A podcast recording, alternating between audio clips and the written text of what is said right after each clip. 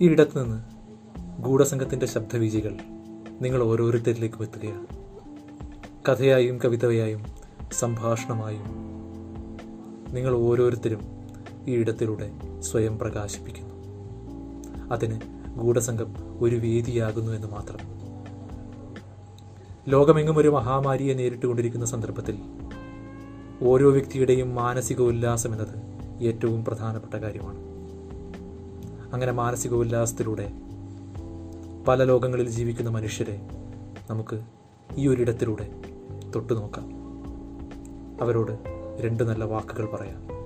അവർക്കായി ഒരു കവിതയോ കഥയോ സംഭാഷണമോ ചേർത്ത് വയ്ക്കാം.